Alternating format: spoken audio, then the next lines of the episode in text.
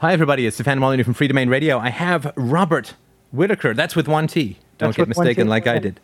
uh, he, he's written uh, a number of books. Uh, the, the one that I've just finished, which literally blew the hair off my head, which will make sense to you, Robert, uh, when you see the video. Anatomy of an Epidemic Magic Bullets, Psychiatric Drugs, and the Astonishing Rise of Mental Illness in America. Thank you so much for taking the time. Uh, thank you for having me. It's a pleasure to be here. Well, one of the things that I noticed on reading the book was I was almost waiting for the outrage, and it, it felt like you were building the case so meticulously. It really was like watching a cathedral go, grow, uh, go up in fast motion. That you were building the case very patiently and very slowly. And um, was that your experience when you were researching and writing the book? Because it seems at the beginning you didn't know where it was going to lead, and then by the end, I feel I felt all the pieces really did come together. Yeah, the book I really was set to investigate a mystery, a puzzle. And uh, when you set out to investigate a puzzle, you, you don't know where it's going to lead. Um, and I, you know, I hoped I was writing the book in a way that brought the readers along, and, and you know, in terms of their mind, so they could investigate this puzzle with me, so to speak. Um, and I was really quite surprised the way it all came together. I, I really was. And it's one of these things, you know, a, a, writing a book takes a long time. And so I'd get through one part and I'd see, you know, a new piece of the puzzle emerge and then I'd move on to the next chapter. And I was really quite astonished how things kept falling into place uh, in terms of sort of trying to solve the puzzle. And it, it really does read like a Dan Brown thriller, and it is that gripping. and, and, and also, uh, I found it quite emotional, particularly hearing some of the stories of what had happened to, uh, to the people. And I'm sure that was your experience, of course, tenfold on meeting them. And it also was surprising to me the degree to which, I mean, a lot of puzzles, a lot of mysteries have ambivalence and ambiguity, but there didn't seem to be a lot of it. There didn't seem to be a lot of counter evidence. Uh, was were you surprised at that, or is that a, an, an accurate reading of your experience? Yeah, so and that's what's just explain this to your readers. So one of the things I was looking at is, you know, how do medications shape long-term outcomes of major mental disorders, schizophrenia, anxiety, bipolar, depression, and then also look at what's happening to kids long term. And so one of the first things I tried to do was find out the evidence that shows that the medications are improving the long term course of these disorders. And because of course we, we would expect that there would, there would be that evidence. And what the first surprise really is that there isn't. In other words, even those who are very much believers in this paradigm of care and promote it um, will say, listen, when it comes to long term evidence, we just don't have any, which is really a rather startling admission after 50 years of using the medications that you there's no evidence that's surfaced in whatever types of research they've done that shows they're improving outcomes. So that's you, you talk about the lack of ambivalence. It's it's not like you have a, a body of evidence out here saying that the medications are sort of worsening long term outcomes and making things more chronic when you look at the long term perspective, and you have another body of evidence over here sort of contradictory saying no this is where it shows the evidence that we're improving long-term outcomes instead when you try to find the pro side of the story by pro i mean those that support the common wisdom is an it, there's this uh, instant admission that we don't have that evidence. And by the way that has been um, sort of confirmed in response to the book. So as you know, and we can talk about this, the book does challenge conventional wisdom, and it says, "Listen, science doesn't support conventional societal beliefs," and and and you know that's a a book and a conclusion that upsets a lot of people and a lot of moneyed interests, and so there has been some individuals, uh, basically psychiatrists who take money from pharmaceutical companies, who said, "Oh, Whitaker's wrong," and you know sort of attacked me. But what's interesting in those attacks, nobody has been able to point to evidence saying, and here's here's what he missed in terms of compelling evidence showing that we're improving long-term outcomes. And my favorite sort of review of this sort, someone was some psych, a psychiatrist was writing in on in one of these forums, sort of criticizing me and saying, well, listen, we wouldn't have to listen to Whitaker and these sort of attacks if we just had some evidence that our drugs improve long-term outcomes.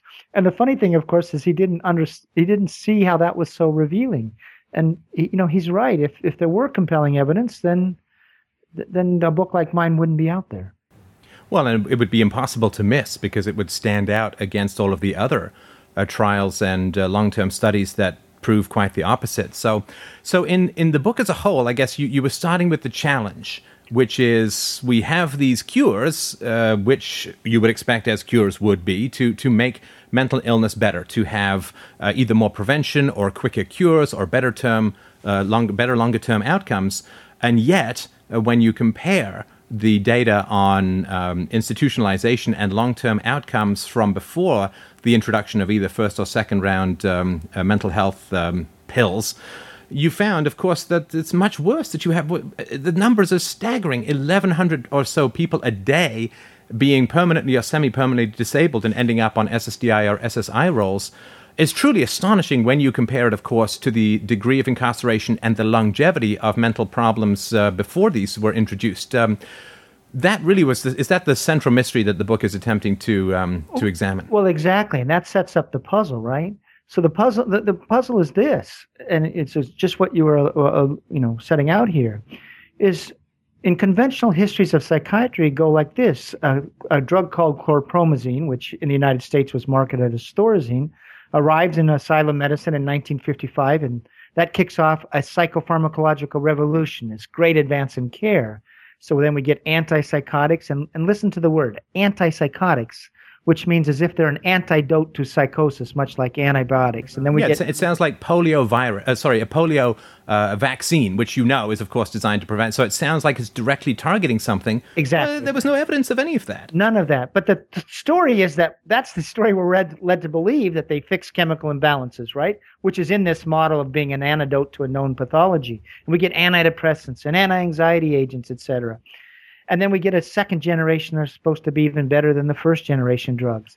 But normally, when you get this sort of medical leap forward, this psych- uh, pharmacological revolution, you see the burden that that illness takes on society. It'll it'll it'll it'll decrease, or at least the outcomes of individuals so afflicted will get better. And so, for example, your polio vaccine. Well, you know, you get the polio vaccine, and you no longer have people getting polio or if, even if you have like the insulin for diabetes metaphor.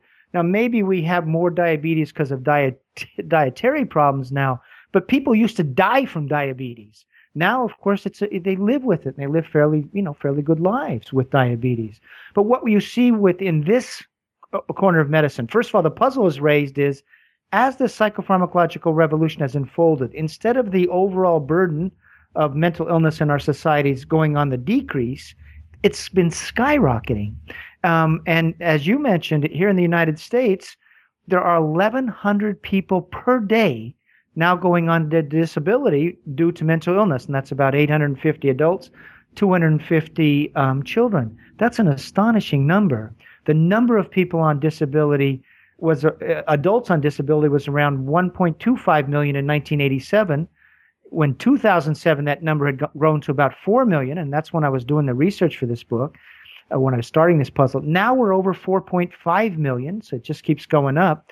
And one of the other things that i've discovered um, since i wrote the book was this burden of mental distress and the number of people on disability is climbing dramatically in country after country as they embrace the use of psychiatric drugs. So you see the puzzle.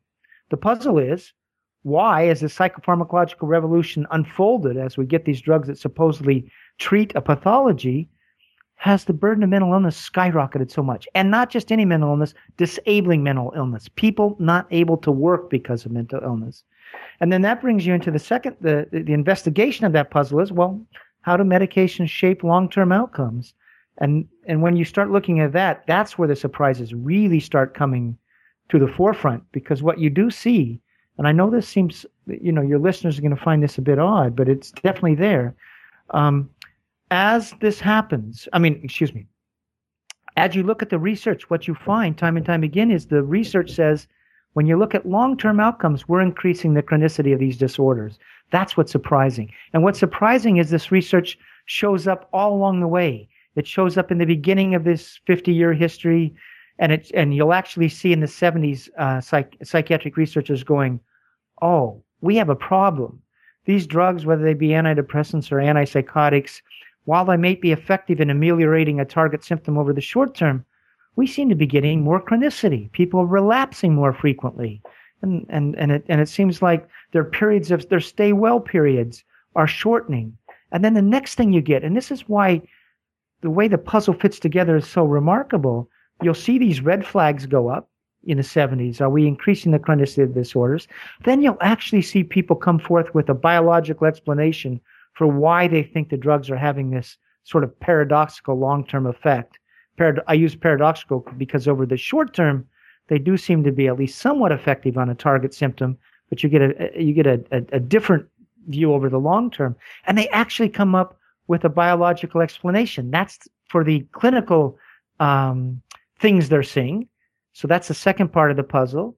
Then you'll see naturalistic studies where you'll have modern studies where you'll have one group that goes off the medication, you follow them long term, and you follow the second group that basically complies with medical advice and stays on the medication. And time and time again, you see it's the off medication group that does much better, and so forth. And and and you just see um, this puzzle coming together in that way, time and time again. Yes, and I really was surprised to see the degree to which, as I say, 30 years ago, the supersensitivity psychosis uh, theory, and I'd like you to mention a little bit about that, that how much information was there beforehand. And of course, when you look at the facts that uh, before uh, schizophrenics were regularly tanked up with these medications, you had 65% of first episode schizophrenics could be discharged within 12 months. And the majority of those discharged would not be rehospitalized in follow up periods of four and five years. And of course, they didn't have the cognitive declines, they didn't get the facial tics, they didn't get all of the other. Uh, health issues, as you say in the book, it's between 15 and 25 years cut off the lifespan of people on these uh, in, in this track. I mean, it's it's it's staggering the degree to which this was known for many decades. And I mean, outside of your books and and other work that's been done, it's simply not part of the common uh, calculus in society. Right. Um, you know what's amazing? What you're getting here to is the way in which our society has become deluded, and really, it's a really sort of remarkable societal delusion. And just talk, take the schizophrenia story real quickly if, you, if the concept of schizophrenia goes all the way back to the 19, early 1900s, or even a little bit to the late 1800s, with a Swiss psychiatrist or German psychiatrist named Emil Kraepelin. And he had this group of psychotic, he looked at all his psychotic patients in his hospital and he divided them into two groups. He had one group that showed up, they presented with psychosis, but also they showed some affect, some emotional engagement. Now, if you actually go back to Kraepelin, that group got better long term. There was a second group of psychotic patients that were very dilapidated. They were withdrawn. They had trouble making willed movements. And it was just that small group of that smaller group of psychotic patients that didn't do well long term. Now, what becomes clear in history is that group of patients that Emil Kraepelin saw, many of them actually had a viral illness called encephalitis lethargica, but that, envir- that virus had not been identified at that time. The virus gets identified around 1917. And once that virus gets identified and doctors start recognizing this presentation as a viral story, the definition of schizophrenia changes actually. And now, oh, sorry, I'm, i know this is confusing. Anyway, it was that group of patients, that psychotic group that presented without a lack of, with a lack of effect that had a bad long-term outcome. Kraepelin found that if you present with effect, with emotion, that's a good outcome the, the confusion arises because after the, the virus is identified, then schizophrenia gets a new definition. And basically, it's just seen as psychosis. And doctors say, aha, remember, schizophrenia has a bad outcome. But that was a different group of patients. So, what I did in this book is trying to understand is well, if we, if we look at how were people diagnosed with schizophrenia faring, say, in the decade prior to the introduction of chlorpromazine, you have this extraordinary surprise. And you find that, as you said, 60, 70% would be discharged from mental hospitals in 12 to 18 months. And then when they would follow those cohorts uh, five years later, about the same number would be, um, uh, percentage would be living independently in the, in the community. Uh, about a third just wouldn't be, quote, schizophrenic anymore. They'd have no symptoms. But the employment rates were above 50%. And we completely forget that sort of relatively decent outcome. Now, going forward with the story that you were talking about, supersensitive psychosis, when people learn that or uh, sort of sense that something was going wrong, you're right. In the 1970s, after about 20 years of these, the first uh, first generation psychiatric uh, antipsychotics, you see the leaders in the field going, "Oh my goodness, people are relapsing more frequently than before. That's number one. Number two, they said, listen, we have discovered how our drugs work, the first generation antipsychotics, and they work by blocking dopamine receptors in the brain. They thwart this dopamine transmission. But what they had also come to see was that in response to that uh, blockade of dopamine transmission, the brain tried to up its dopaminergic system. And I don't want to get too technical here, but basically the neurons put out more dopamine, and the neurons that receive the messages increase the density of the receptors for. Don't dopamine. don't be alarmed of details. I have a pretty smart audience. So. Okay, but you know it's sort of technical um, stuff. But so now they said because the brain is trying to compensate for the brain's presence, the brain is super sensitive to psychosis, and a result and as a result of this brain change, you have two things. When people come off the medications, they're now more vulnerable to relapse than if they had never been on the medications in the first place. That's number one. But two, even if they stay on the drugs because of this brain change long term, they're vulnerable to what's called tardive psychosis, in which the psychosis sort of settles into the brain and becomes more permanent. That's the early 80s. And so by the early 80s, researchers were saying the brain, the drugs do something. Here's how they act on the brain. In response to the drugs, the brain is modified in this way. And when we have this modification, the brain is now more vulnerable to psychosis than it would be in the normal course of, quote, the illness. In other words, you were increasing or exacerbating the underlying biological vulnerability to psychosis.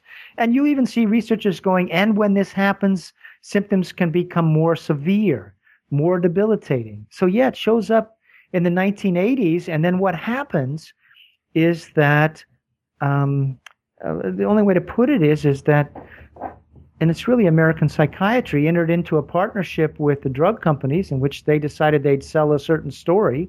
And that was a story of drugs that fix chemical imbalances and a story of great advance. And so they had to sweep under the rug uh, this type of research that was showing this paradoxical outcome. And, And sorry, you- just to just to mention uh, what you talk about, I think in, in the book, which is kind of chilling, is the degree to which psychiatrists in the 70s, and you mentioned that I think only 4% of um, residents were heading into psychiatry because it was becoming somewhat discredited. And also, they were facing a lot of competition in talk therapy, which is what they were focused on at the time from social workers and psychologists and just regular old therapists. And so, in a sense, they reached for the prescription pad because it was the one rent seeking differentiator that they had from all of these other uh, people who were able to provide very similar services. So, in a sense, to keep their income, to keep their uh, prestige, they really had to go to the prescription pad. Is that a fair assessment of, of what you found? Yeah, absolutely. I mean, I think so. Just to, you know, as we're going through this story, so you see this worries arise in the 70s, and it's even more than worries, sort of a confirmation of what's going on. And it happens in depression as well. So why don't we keep on hearing about it? And why didn't psychiatry keep on doing research to flesh out this paradoxical long-term effect? Well, it goes to what you're talking about now. And that gets us into this explanation of the monetary factors that control uh, psychiatry storytelling. And here's that story. So, up in the 1970s, um, you know, psychiatry had its Freudians, it had some engagement in uh, talk therapy, etc. But in terms of their, a couple things were happening. One, there was a lot of anti-psychiatry movement during the 70s, which was sort of treating psychiatry as sort of an agent of social control. So that made them a bit unpopular. Um, there were some, pres- you know, sort of presentations of psychiatry in the media, sort of the crazy shrinks as well. But more important was this: there was a big boom in the in sort of the therapy marketplace. Psychologists began offering. There were a lot more psychologists offering therapy. There were social workers. So now all of a sudden, psychiatry, those giving talk therapy or doing psychoanalytic therapy, found themselves in competition with psychologists, social workers, right? Um, so just in terms of the marketplace, they're now competing with people that can undercut their price, so to speak. So they say to themselves, what can we do to give ourselves a, an advantage in the marketplace? And they and it's quite obvious. They have prescribing powers. These other groups do not. So to give themselves an advantage in the, in the in the marketplace, they have to make sure their prescribing powers have a value. Now, the other thing you referred to is the other thing was in the 1970s is psychiatry was seen as not a real medical they weren't real doctors, so to speak, right? And and their therapies weren't seen as very effective, and and so medical residents weren't choosing to go into psych- psychiatry either. So you hear this stuff in the 70s among psychiatrists saying, we're, you know, we're in a fight for our survival. Uh, you know, psychiatry's in a crisis. And the way they resolved those dual crises, which was that some residents didn't want to become psychiatrists and also the marketplace competition, is they came up with DSM 3, Diagnostic and Statistical Manual 3, in which they declared to the world mental disorders are brain disorders, just like heart disease or cancer, etc. And then they began um, setting up a PR arm, the American Psychiatric Association, to start telling this story. And part of that PR machinery was to tell about how great the drugs were and how they fixed chemical imbalances and how they were making this um, these great advances. And that PR story now gets funded in part by the pharmaceutical companies because uh, you can see the joints, the, the storytelling interests now are completely aligned, and and we can go from there. But yeah, what happened was in 1980, the American Psychiatric Association said we will tell a story of brain diseases, we will tell a story of our drugs that are very effective, and uh, even though our research may be saying something else, and anybody who does not get on board w- within the profession will face basically um, some ostracization. They'll sort of be treated like lepers. It won't be a way to get ahead. And then the final part of the storytelling was pharmaceutical companies in the 80s began hiring American um, academics, in other words, psychiatrists at academic medical schools, to be their speakers, advisors, consultants. And once that happened, once that joining happened, and once academic psychiatry began serving as speakers for the pharmaceutical industry, we began to get this extraordinarily distorted story. And those speakers, and we place our trust in academic psychiatry to be, you know, the honest um, storytellers, but in, instead they were sort of, you know, they were telling a story to benefit the uh, growth of a pharmaceutical market. And I mean, there was such a fundamental discrepancy in the story, which is easy to see in hindsight, though I think many, not many people were, were aware of it at the time, which is if somebody says, this is a disease like uh, cancer, like heart disease, like diabetes, then the next logical thing would be okay, well, what's the physical test for it? Right. Because those other diseases have blood tests, have, you know, blood sugar tests, they have ways of finding out whether they're there or not. And of course, in the DSM for, you know, one through, I guess, the five that's coming out this year, there are zero physical tests for any of this. They're all metaphors, they're all stories, they're checklists. There's no actual test, so it's hard to see how it can be categorized as a physical ailment you know, this is, and I came to this completely as an outsider, but this is one of the first uh, sort of illogical parts of this whole story that just sort of makes you shake your head. So you'll hear time and time again biological psychiatry, mainstream American psychiatry will say these are brain diseases like heart, etc. And our drugs are like antidotes to brain diseases. Now that so the even before you get to the markers, okay, then what's the pathology? Okay, what's the evidence that they're brain diseases? And then they'll quickly say, well, we don't know that yet. so you go, well, then how do you know they're brain diseases? Oh, we do. And they'll, they'll say, well, we, we do these MRIs or whatever, and we see these little differences.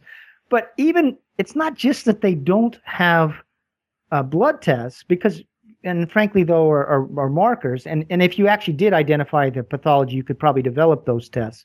It's they don't have they don't know the pathology, if such a pathology is to be found, for any major medical disorder. That's the whole, um, that's the start of this whole delusion, this sort of illusion that um, no, it's a delusion that American sorry, psychiatry you, just, is. You said you, they don't. Sorry, just interrupt. You said they don't know the markers for any major medical disorder. Did mental, you mean sorry about that? Mental disorder. Yeah, yeah sorry, sorry, that's important because uh, yeah, there's plenty of markers for medical. Sorry, go ahead. Sorry, sorry. No, no for any mental dis for any major mental disorder, you're right. They do not have a diagnostic test, right?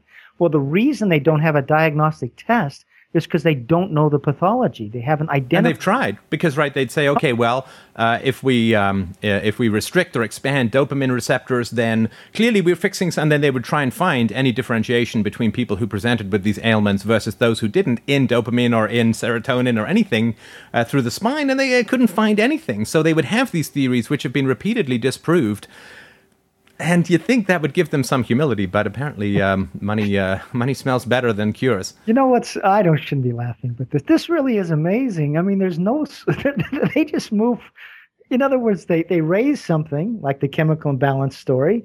Uh, say let's say people with depression have low serotonin. They don't find it out to be true, but then they it, it's it's no like the humility doesn't enter at that point. They just move on to the next brain story, and there's this whole, you know, if you go back to the history of mental illness, the the bio the the uh, pathology of mental disorders is always just about to be discovered. They're always just on the verge of finally identifying the pathology, but uh, it's like waiting for Godot. It just seems to never happen. But you're you're, you're right. Um, you know, the, the the new thing is they're moving on to new stories about what causes depression and what causes schizophrenia and and um, oh now they're starting to talk about genes because the um, the serotonin and the dopamine didn't pan out so. Right well you know they're actually moving beyond the genes so if you really follow this it, it, so we went from the dopamine serotonin that became that fell apart even though people the public don't really notice it. Then they moved to some sort of genetic disorder. But the latest is well it's probably not exactly genetics it's epigenetic Yep. Okay. Genes plus environment is the key. Right. In other words, we can throw so many variables in it that you can never untangle anything. That's basically it. When you say epigen- epigenetics, I mean, what happens is the way the human beings are built is that our our genetic expression changes in response to environment. So in, in essence, we're all creatures of epigenetics. I mean, you and I are different than we were, we might have been based on what, what, you know, environments we grew up in, what experiences. It's it's it gets you in again into this. I don't know. Sometimes it's just such a maze of um, illogical pronouncements. Sometimes. There are two, I mean, two environmental factors, uh, one of which I think you dealt with uh, fairly openly in the book, and the other one I sort of had to read between the lines. And, you know, I certainly don't want to put anything in the book that isn't there, but I wondered if I can get your thoughts on it. Sure. The first is I was really quite struck. Uh, you said that um, uh, in studies of first episode bipolar patients, investigators at McLean Hospital, University of Pittsburgh, and University of Cincinnati Hospital found that at least one third had used marijuana or some other illegal drug prior to the first manic psychotic episode. This is in the very gripping chapter on how um, sometimes these drugs lead to mania, lead to worse than schizophrenia outcomes. But I thought it was interesting that it could be people's experimentation with illicit or mind altering substances that might lead them to a, an emergency room or something wherein then they're diagnosed with some mental illness and put on these drugs which can begin to disrupt and, and harm the, the brain. Uh, that seemed to be qu- quite important. I wonder if you could talk a bit about that. Yeah, I, we really do need to talk about this, and even though in some corners it's not too politically correct. Um, if we try to understand the bipolar boom, uh, so bipolar, what used to be called manic depressive illness, used to be a fairly rare disorder you'd see annual prevalence in adult populations of one in 3,000, one in 5,000, one in 10,000. In, in, in, there's an investigator in the UK, David Healy, says it may be as much as low as one in 100,000. Well, where are we today? Well, in the US, we're at about one in 50. So at the very least, that's like a hundredfold increase in prevalence, which asks the question where are all the bipolar patients coming from? Is it just a diagnostic change? Well, if you survey, if you look at a group of people today who are diagnosed with bipolar, you will find that the entry gate, the entryway into that diagnosis for, um, you know, 25, 30% will be illicit drugs. It'll be, they've been doing marijuana, and, you know, marijuana is much more powerful today than it was 30 years ago, um, or hallucinogens, or, uh, you know, cocaine, that sort of thing. And I think the tragedy here is that what has happened is so they'll have a bad reaction, and you know, or you know, they'll get a, a psychotic episode, a manic episode in response to, say, illicit drug use, and instead of being treated for, you know, drug-induced psychosis or you know, uh, marijuana-induced psychosis or marijuana-induced uh, uh, mania or whatever, they're given a, a diagnosis, a mental diagnosis of bipolar disorder, et cetera. And then once they get that diagnosis, which is said to be a chronic, lifelong disorder. Now they're put on other psychoactive drugs, and that becomes and that begins sending them down this very problematic path. So what you see quite clearly in the research literature um, and in various parts is that for youth who are doing a lot of marijuana uh, or other illicit drugs, they are putting themselves at risk, at increased risk, and I would say in some ways at considerable risk of ending up with a diagnosis like bipolar. And if they get that diagnosis, um, you know, their life is going to be, can be very difficult. And by the way, when I when I talk with people today about people labeled with, I mean, diagnosed with schizophrenia, they'll say more than fifty percent of those uh, people came in through the illicit drug route. That was their gateway to that diagnosis. Oh, is that right? Wow. Yes. Wow. I didn't realize yeah, that. and, by and the this way, is a way where you, you get these dominoes, and I was really struck by this. Is the heartbreaking story of, of the girl who was given a sort of anti bedwetting pill, which entered into a Uh-huh. spiral, where she became, uh, I mean, not quite catatonic, but certainly nonverbal, and uh, where you just get these. I mean, I want to say like a marijuana-induced psychosis is a minor thing, but relative to where they go from there in the system, it's a relatively minor thing. Uh, just how it's like a a, a, a spider and a fly in a web, in a sense. That there's a little thing that starts it, and then it just goes from there, where it can consume decades or somebody's entire life in this system. Yeah, this is the real tragedy, and um, you see this tragedy over and over again when you. Um, so I interviewed maybe I don't know somewhere between seventy-five and hundred people about how they ended up in the system and all. Um, and a story I heard all so frequently was exactly that. They had this momentary crisis, often brought on by use of drugs, and w- in a second we'll talk about illicit and, and legal drugs. And they, they end up in this crisis, and if that crisis had been treated like as a crisis instead of as a sign of that they're ill for life, that crisis could have abated and they could have gone on with their sort of ordinary life. But instead, we have a system that converts that crisis into a chronic patienthood, so to speak. That's really one of the messages in the in the book. The the story you're talking about. Let's just distinguish a couple things here. So a moment ago we were talking about illicit drugs. So illicit drugs, you can have a bad um, marijuana, cocaine. I usually illicit because, at least in you know, marijuana historically was seen as an illegal drug. It's sort of changing into quasi legal. But anyway, marijuana, cocaine, hallucinogens, you know, they can stir an emotional response, a psychotic response that can, you know, you know, put you in a bad state. But that doesn't mean you're bipolar. It doesn't mean you're schizophrenic, so to speak, or have schizoaffective disorder. And if they were just treated for that, you know, momentary thing, then they could be put back on a on a or most could be put path, back on a path, sort of to a normal life. But what happens? So many of them get the diagnosis, then they get other drugs. Next thing you know, they're on a medication cocktail, and now they're this down this life as a patient. But then there's, and then that's one um, sort of pathway that exists in our society today. The second one is related to what can happen to kids. So we didn't used to medicate childhood. It used to be quite rare to put children on psychoactive drugs, but now we're putting them on antidepressants, stimulants, antipsychotics, etc. That modifies the brain. And the one heartbreaking story you're talking about, there was this young girl who was sh- going off to camp, and she she'd had a bedwetting problem uh, for whatever reason, uh, some sort of anxiety. So the doctor put her on an antidepressant. That made her sort of manic and aggressive. And rather than understanding that the child is having a known possible reaction to an SSRI, next thing you know, the doctor is saying she has bipolar. Then she gets on antipsychotics. And then eventually she just keeps deteriorating under this avalanche, avalanche of psychopharmacology. And that girl today, who's in her, in her 20s, is mute she's just stopped. She's just stopped interacting with the world.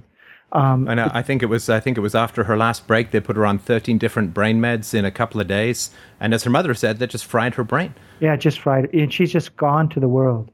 Now that's an extreme case, but you have a lot, a lot of youth today who get put on these, you know, legal drugs, prescribed drugs, antidepressants, stimulants, and certainly the antipsychotics.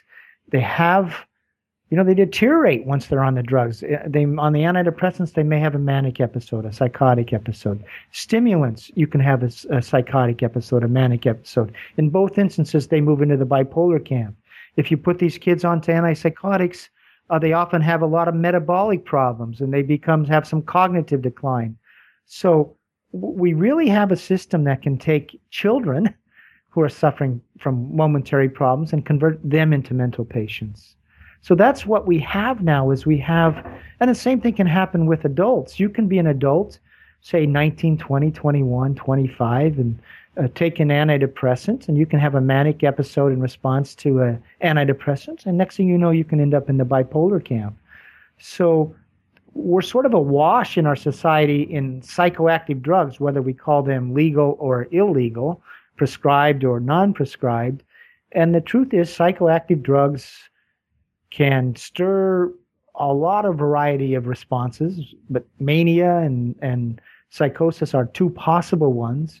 And when you get those, boy, you're you're now on a path to a diagnosis. And when you get the diagnosis, often then it comes with two, three, four drugs, and and and and now your life's really changed. Yeah, and your brain has changed, and um, the the stories of some of the people trying to get off of these um, psychoactive drugs were, were just terrifying. The degree of symptomatology was, was so extreme where they would have visions, homicidal rages, suicidality. I mean, to the point where it was so hard. And they found, was it benzodiazepines? Within two weeks, you can become addicted, and uh, significant percentages of people, even in the trials, had a very hard time getting off these drugs or couldn't get off them at all. Yeah, listen, uh, this the benzo trap is uh, remarkable. It's sort of an ex- extreme example of really the trap that exists with all these drugs. Um, and I was really shocked by this, as both in my interviews and actually that it was documented. And the story is really quite simple. When you initiate, uh, when you start taking one of these uh, prescribed drugs on a daily basis, your brain adapts to its presence. It go, it's modified by the presence of the drug, and because of that modification, uh, when you try to go off, um, you know your brain isn't as it was before, um, it leads to all it can lead to all sorts of withdrawal symptoms. The benzos that turn out to be particularly severe, but you see withdrawal symptoms really with all the drugs. Uh, maybe stimulants are the least, but no, there's withdrawal symptoms with from stimulants too. And and this, I think, the importance of this is this: it means that initiating treatment is a profound event it's not just an easy thing. You can take it for a while and then go off. You initiate treatment, you stay on for a while, and then maybe even if you want to come off, you may find it very difficult to do so. And now, uh, next thing you know, you're taking the drugs on a regular basis. And, and the damage can be permanent, which is really the most chilling sentence I think that comes out of that. Well, yeah, I think, um, I think with um, all of the um, say with with antipsychotics, we it's pretty good evidence that after three five years, you know, you get sort of a, a, a cognitive decline that sets in, and and becomes somewhat pronounced. But what's surprising is, you know, you see cognitive decline set in with long term use of um, uh, benzodiazepines. That's quite clear. You'll even see some signs of cognitive decline with use of SSRIs after, say, six months. You'll see some memory problems, that sort of thing. So, um, if you had an informed consent that said to a person about to start an antidepressant or a benzo, saying that if you end up on this drug long term, you are very, you know, there's a good risk of cognitive decline. You know, people might assess that differently, but it's really there with the benzos. It's definitely there with the antipsychotics, and it is there with the antidepressants too. And I think that would surprise many people. And there is, um, I mean, there are a couple of other factors um, I just wanted to get your comments on. The first seems to me that it's the problem has been described, of course, as those who pay do not prescribe and those who prescribe do not pay. I mean, if I went to a doctor and the doctor was hit, hitting me with a bill for a couple of hundred dollars a month in pills, I would damn well want to make sure that they were effective uh, and I would ask for all of that data. But in a sense, if it gets diluted either to the state or to insurance companies through state mandated health, uh, mental health coverage, it seems like there's less of a barrier. Now, of course, if the doctor had to deduct the cost of the medica- medications that he was dispensing from his own profits, and people said, "Well, I want this uh, this drug," then he would be much more likely to say, "You know, ah, you know, the studies are really not that great for this. You know, why don't you try exercise and diet change, which, as you point out, is is more effective uh, than drugs or even drugs plus um, plus therapy." it seems that there's a dilutionary mechanism at work when it comes to that basic cost. The one woman you talked about, uh, I think she was in a wheelchair, uh, who was going to be $200,000 worth of profit to, to drug companies. But because nobody in particular pays that in a sense, and nobody can really identify that cost, it seems that's much more of a slippery slope, if that makes any sense. Oh, this is a great, great, great, great point. First of all, um, the the cost is um, borne by society in, in many ways. First of all, the cost of paying for the pills is either paid for, in the United States, 60% of psychoactive drugs are paid for by the federal government uh, or no, excuse me, federal or state governments. Sorry about that. But vir- virtually all the rest is paid for by insurance companies. And and, and so, in the insurance companies, I think in this, I think it was in the 60s or 70s that psychiatrists lobbied the state to make sure that mental health coverage was included, whether people wanted it or not. So even that is subsidized by the majority of people who don't use it. Yeah, but, sorry, go ahead. But absolutely. But let's just go. You've got two different things here, really important points you've made out here. If people had to pay out of their own pocket for uh, antidepressants, antipsychotics, would they be doing so? Uh, we wouldn't have this market. I mean, there's an old joke that says this What's the difference between illegal drugs and prescribed psychoactive drugs? Well, the old joke is that people will pay out of their own pocket for the illegal ones, but they won't for the, the, the prescribed ones. And, and the prescribed ones, they can be sort of coerced to take them and told to take them. But um, if people were paying, uh, you know, people would not be paying ten dollars a pill for an antipsychotic pill. Trust me. And I, you know, I just uh, it, it, this is a market that can boom only in a subsidized form where other people aren't paying. And if the doctors were, if it came, in other words, if if you got, let's say there was some reimbursement system for two hundred dollars for a visit to your doctor, okay, and but the prescription had to come out of that two hundred dollars, you can be sure they would be prescribing something other than say antidepressants left and right or antipsychotics left and right. They would be prescribing stuff which didn't cost anyone anything, i.e., diet and exercise, or at yeah. least didn't cost much. Yeah, yeah, absolutely. They'd be dis- prescribing some some healthy things as well. So that's the first part of the cost being borne, you know, not by not in a in a in a in a market based way. And whenever you do, uh, you know, it, when you don't have market forces contr- in any way contributing to supply and demand, you know you can end up with these artificial situations. The other cost that you're talking about is who bears the cost of you know the fact that uh, someone ends up on disability or what, what you'll see with a lot of these people that say are on antipsychotics they have all sorts of other health problems and they become big users of of uh, you know medicaid and medicare services for secondary problems obesity obesity problems other physical problems related to um, you know basically the the adverse event effects of the drugs the psychoactive drugs. That although all, on the other hand all too tragically they're probably not going to make much use of social security because they're not going to live that long. Oh well that's true. We have at least in the united states people are dying 25 years earlier than normal. And really it's worse than that. If you see well i shouldn't say worse than that. What what they're finding is you know now people are getting put on cocktails at age 15 20 et cetera how long are those people going to do- uh, live? You're actually seeing since the arrival of the atypical antipsychotics and the use of drug cocktails, a lot of people dying in their 40s. So uh, the problem of early death, I think, is going to become even more extreme in in the years to come.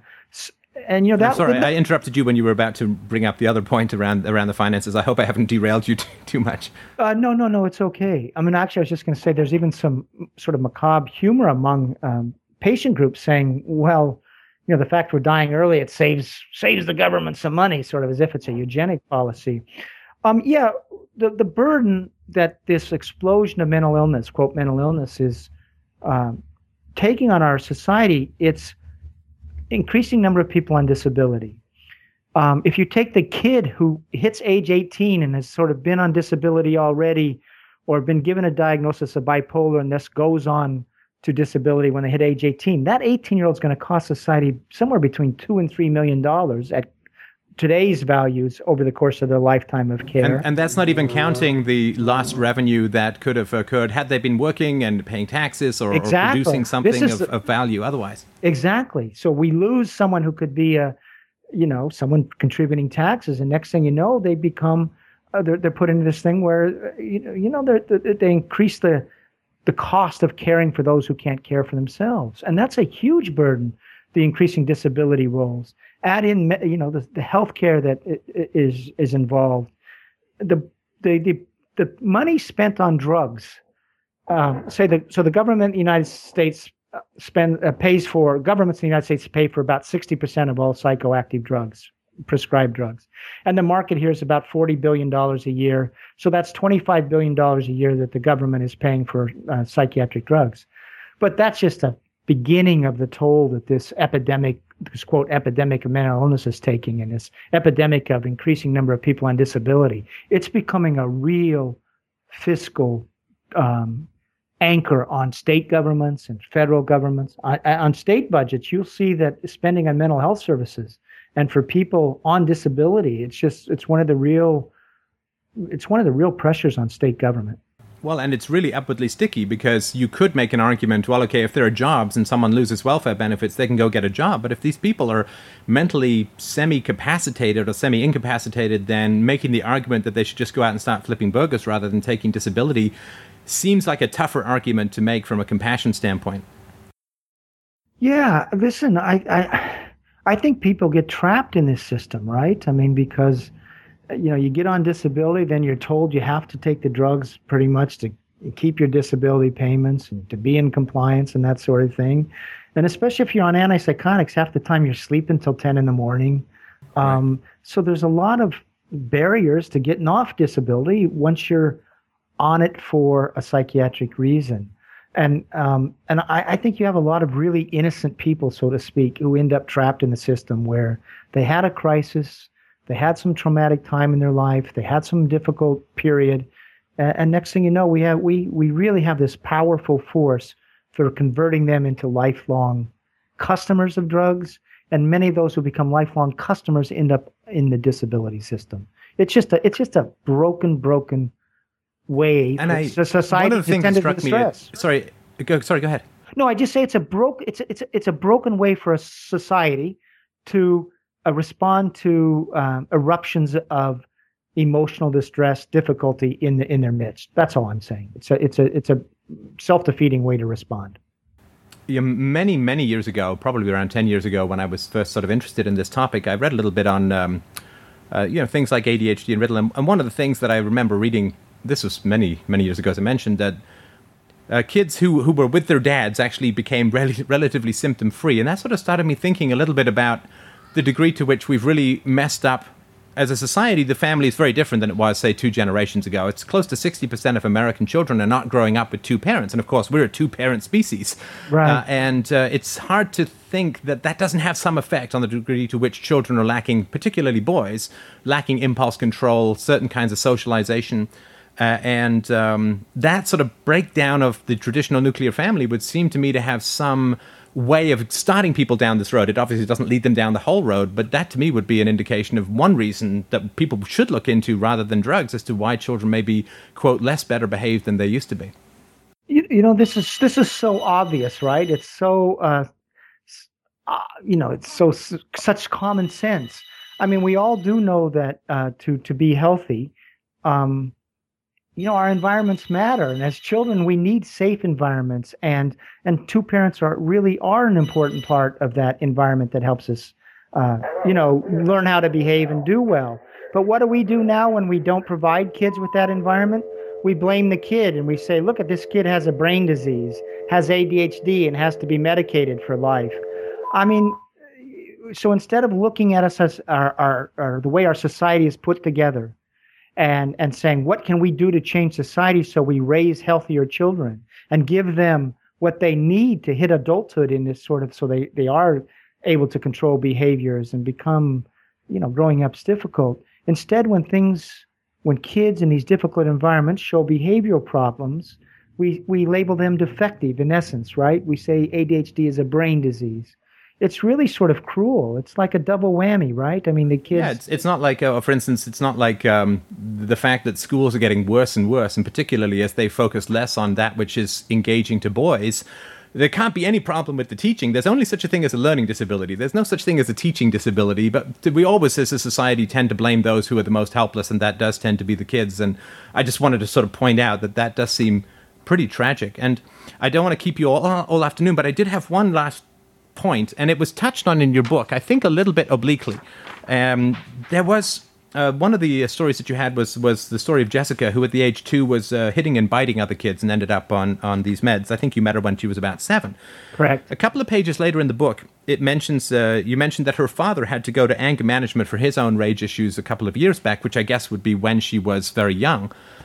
And again, when I sort of look at dysfunction in the children, my first impulse, you know, as an admitted amateur, my first impulse is to look at the template or modeled behavior on the part of the parents. And I was wondering if you saw that because right at the end of the book, when you were talking about the really powerful studies uh, and outcomes on schizophrenia patients in, in Lapland, one person, uh, one of the investigators, or one of these, I think it was a psychiatrist, uh, wrote something that I thought was was very, very powerful. Uh, he, he wrote, uh, he said, It is almost impossible for anyone meeting with these patients' families to not understand why they had difficulties in life. They're not ready to be adults, and we can help with this development. And I thought to not meet these people, not these people, but he was talking about their families and sort of parental modeling, child abuse, dysfunction within the family. Again, that would seem to me to be the first, it may not be the only place, of course, but the first place to look. That doesn't seem to be happening anymore. Uh, and I was wondering if you could talk about why that, that would be the case. Because again, that just seems like an obvious first place to look. Yes. Um, you know, part of this story we're talking about does get us into a philosophy of being and, you know, how do we grow up and how do we learn to control our behaviors and, and what this psychiatrist was talking about is human beings organize themselves in response to others. You can't organize yourself in isolation. And uh, we do learn behaviors from those around us, adults and all. Um, and whoever's around us, we know that's we model our behaviors af, uh, uh off of other people, and we learn to control our behaviors in response to, you know, uh, clues, cues, etc. So why, when we have kids that are having difficulty or individuals that are having difficulty, why don't we look to that larger environment? Because probably there's some dysfunction going on in the environment, in the past, present, etc. Well, this, I think it, it goes to, you know, a couple things. I mean, one is sort of increasing corporatization of American life, where, um, you know, how can I put this? Is it, it, it's like a view of life as, as of consumers and not as much. I'm getting off here. The point is, it's it's like a, a philosophy based on um, Shallow, greedy materialism. Thank you. That That's would, basically what would I'm serve you at the moment. Thank you.